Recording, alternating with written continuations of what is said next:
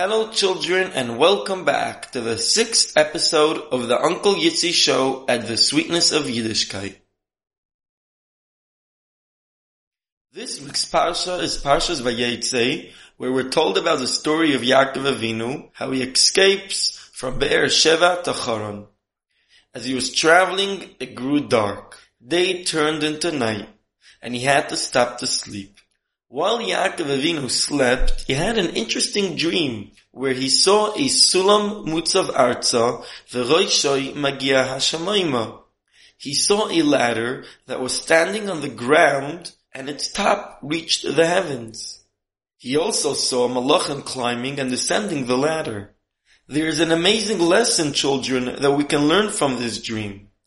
Our life is full of physical actions that are very simple and gashmiistic. And they don't seem to have any connection to fulfilling mitzvahs or avoidus Hashem. But we have to know that just like the ladder in Yaakov Avinu's dream, that although it was standing all the way below on the ground, it was still able to reach the heavens, so too all our simple and gashmizdiga actions can be done in a way that will elevate them and they will connect us to Hashem and the mitzvahs. For example, when you eat a yummy cookie, it seems like that it has nothing to do with Hashem. But if you say a bracha on this cookie and thank Hashem they gave us yummy food just so we can enjoy ourselves, you now connected a simple action to Hashem. Just like that ladder that connected between heaven and earth. Wow, what a story do we have for you in today's Uncle Yitzy show. Shloimi Weissman? Is Shloimi Weissman from Shiur Gimel here? A young bacher asked around the dorm. The Rosh Yeshiva is waiting to speak to him in his office. Five minutes later, Shloimi knocked politely on the door. Come in, the Rosh Yeshiva announced. Shlomi walked in curiously. What did the Rosh Yeshiva want from him?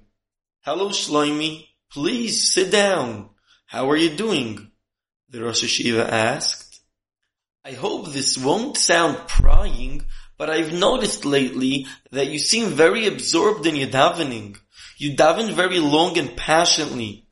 And I was wondering what brought you to be mischazik in your davening. It seems like you have a special connection to it. Shlomi smiled shyly. It's a long story, he said, and proceeded to tell this story. My father was in the hospital after suffering from a severe heart attack. His situation wasn't good, and we were all davening and trying different segulas in the schus for his refuah shalema. But there didn't seem to be any change for the better. One night my mother had a dream that my grandfather, Reb Shloime, that I'm named after, came to her and told her that in Shemaim there's a bad gezerah on my father. But if we will take upon ourselves to praise and thank Hashem for his life and health till now, it will be a schus for his recovery. The next morning my mother told us about the dream. She had a feeling that it wasn't just a dream we all began thanking Hashem for our father that he gave us, that was healthy enough to raise us, and that we are all alive and healthy, Baruch Hashem. We also thanked Hashem for the amazingness he constantly does with us. That our heart is beating, especially we saw how important it is now that my father had a heart attack. Baruch Hashem, my father's situation improved greatly until he completely recovered.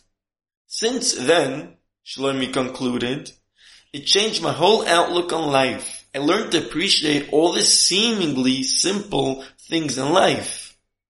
And when I daven, I thank Hashem for all these nisim, how our body works in such an amazing way.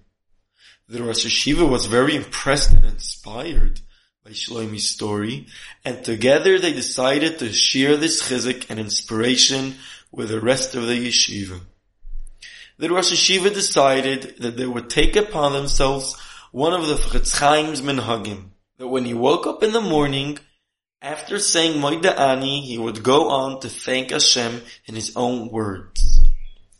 What a beautiful story, children. I hope we'll all learn from it amazing lessons for life. We'll all be waiting to hear from you your sweet kite messages about the lessons you have learned.